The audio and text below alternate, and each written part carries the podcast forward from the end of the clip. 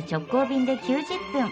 信州松本空港を起点に信州各地の観光物産の話題をお送りする爽やか信州リポートです。リポートは音で感じる SDGs も信州です。中島理恵さん。おはようございます。ゴーンと言わせてみました。ねえいい音ですよ。ねまあでもね、信州も福岡よりも寒くなってますんで、まあ着ね。々とスキーシーズンに向かって、そっか。もう積もってるのかな？あ、あのね、スキー場準備整いつつある。さすがだそして、えーその、圧雪、あの、ひ降らせて圧雪してコース作っていくんですけど、さらに上から雪降ってますよって。天然もちらついてます。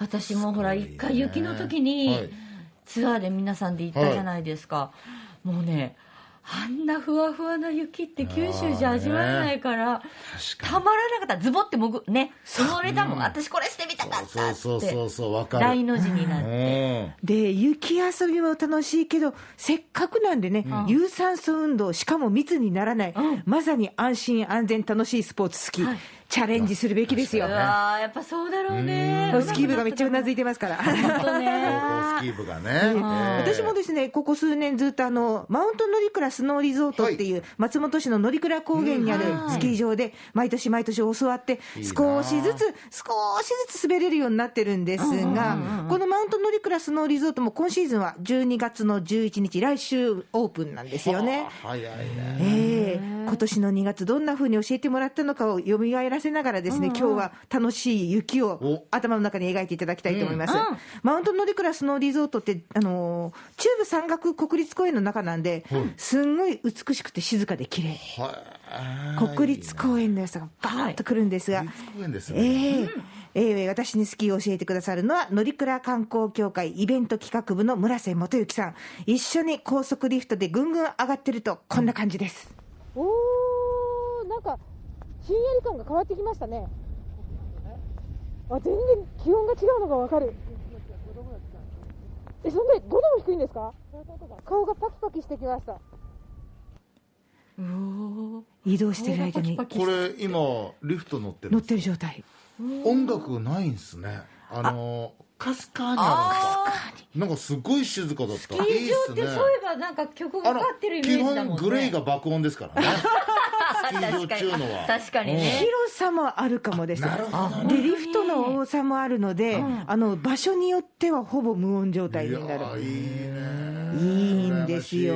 私もですね、頑張っていきました。まあ、あの、ハの字の暴言が少しできるようになったので、えーパラレルへの道を歩んでるんですけど、あの、やっぱり、下手っぴならにも、いや素晴らしい、いやっていうかいい雪だな多いやだって本当ふわふわで分多分ね私ってスキーうまいかもって勘違いするような雪だと思う。なぜわかるの？な ぜ私の気持ちがわかるの？その勘違いできる、そういういい好きです。音です。もうパウダースノーってこういうことなんだって思うもんね。超絶下手っぴでも、このぐらいシャーって音がする。え、これ滑ってんの？滑ってます。うーすごい。多分は長野とかそれこそ新潟山形ぐらいの雪がちょうどいいと思う。北海道ぐらいまで行っちゃうと、うん。パウダーが多すぎて逆に難しいんですよ、あ重くて。はあ。雪のあのそソリの上に雪が乗っちゃうから、ものすごいあの方向転換とか難しくなるんあですよ。そう。なるほど。長野ぐらいがちょっとあのこけても痛くない。痛くない。でもちゃんと滑れる。あそう。これがいいんですよ。いさあ、スキー部のお墨付きが来た。やいやいやそいやー行きたくなるなあのね、たった、あの、今時ね、あの、半日とかじゃなくて、1時間のレッスンとかも組んでて、だから1時間ちょっと習うだけで、あとは自分で滑れるように、まあ、ブレーキかけて止めれるところまで確実に行くんで、とりあえず1時間だけでも先生につくのが絶対おすすめです。いいなでもね、やっぱりね、スキー、滑らなくてもいいんですよ。スキー場にいるだけでなかなかいい景色が見れる。私が行った時は、すんごい曇ってたんですけど、なかなかナイスなお日様が出ておりました。ぼやーっと薄グレー色なんですね。に鈍色の太陽っていうかね。ちょっとシルバーみたいな。ちょちょっとイエローがかったシルバーみたいなぼわーっとした太陽で息がこう吹っ飛ばしたね。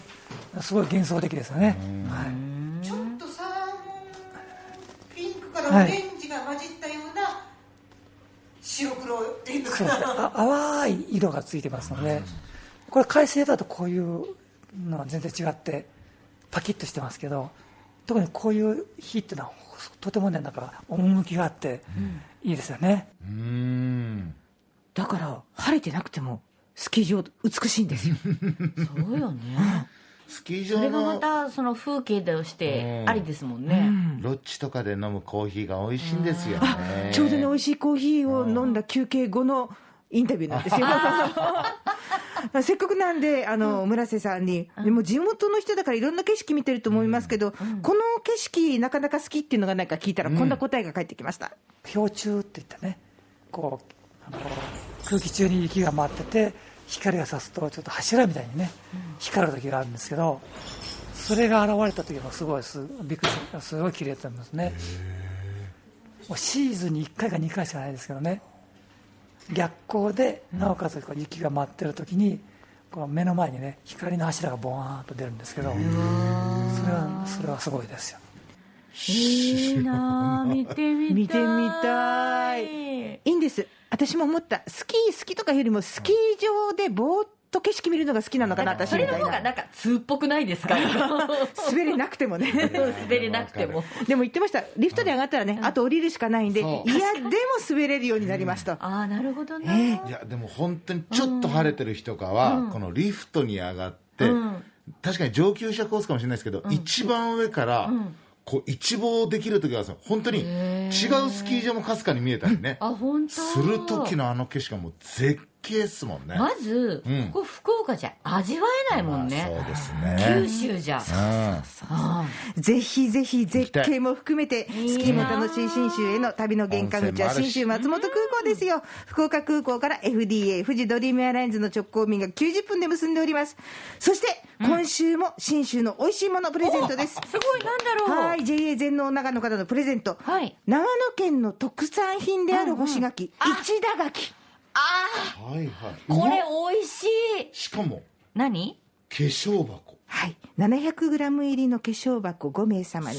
えちょっと待って化粧箱に入ったものがどんなのか見てみたい、とにかくねこの石田柿めちゃめちゃあのもっちりしてねっとりして。そうですよね。うんこれすごい。っていう干し柿なんですよ、うん。あの南の方飯田とか下伊那のところで販売、あの栽培されている、ええ。そのもう栽培されている時から市田柿っていう名前なんです、すごいね天竜川からこう上がってくる川霧で、一気に乾かず、じっくりこう乾いていくんで、美味しくなるんですよ、綺麗な飴色の干し柿、ぜひ召し上がっていただきたい。じゃあ、えーご希望の方は住所、氏名、年齢、えー電話番号を書いてお申し込みください。はい。はい。宛先申し上げますね。えー、メールは、den アットマーク rkbr.jp、den アットマーク rkbr.jp、ファックスは092-844-8844、引用092-844-8844。おはがきは、郵便番号814-8585。郵便番号のみで住所はいりません。RKB ラジオ、電力じゃんけん、新州特産、干し柿、一田柿係まで送ってください。一田柿って書いてくださいね。えーおはがきは12月の8日、今度の水曜日到着分までが有効となっております。で、当選者は、再来週の12月18日のこの時間に発表させていただきます。そして、えー前回ご案内した JA 全農長野からの三富士、22名様当選者の発表です。もうね、強烈に応募いただきました。はいありがとうございました。22名となると、はい当たるかもって思ってね応募してくださったんでしょう。まあ、じゃあ行きますよ。はい福岡市早良区にお住まいの小林愛さん。福岡市東区の林田八重子さん。西区の中村純子さん。中央区原町子さん。福岡市中央区前田直さん。北九州行きます。北九州小倉北区のお落賀真紀さん。えー、門司区の松永真理さん、北九州市小倉北区の松藤幸子さん、八幡西区の白石よし子さん、筑紫野市の安藤久美子さん、八女市の入江幸子さん、春日市岡山恵子さん。さらに福津市の奥野美佐子さん、中川市の久保田清子さん、粕谷郡末町の古藤民江さん、音楽郡水巻町の竹松玲子さん、宗像市の友井よし子さん、行橋市の中村道夫さん、直方市の向井愛人さん、釜市のゆずり派清美さん、佐賀県伊万里市の宮田幸子さん、佐賀県唐津市の横山千真子さん、以上に22名の方でございます。おめでとうございます。ます。爽やか新州リポート、中島理恵さんでした。